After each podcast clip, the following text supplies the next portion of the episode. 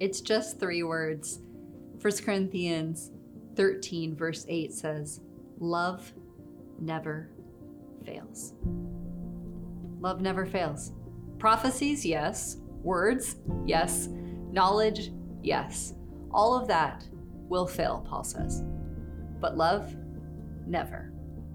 It's easy to look at the world and to see how challenging things are, or to watch the struggle in someone's life, or to see what you're pouring out and not really see the difference. But Paul reminds us that your love is never in vain. Love never fails. So, that kind word spoken, that generous thing that you've offered, that gift that you're giving to the world, it's motivated and prompted by the love of God in you. It's from love placing that in your life, and it will not fail. It's not in vain. Your love matters.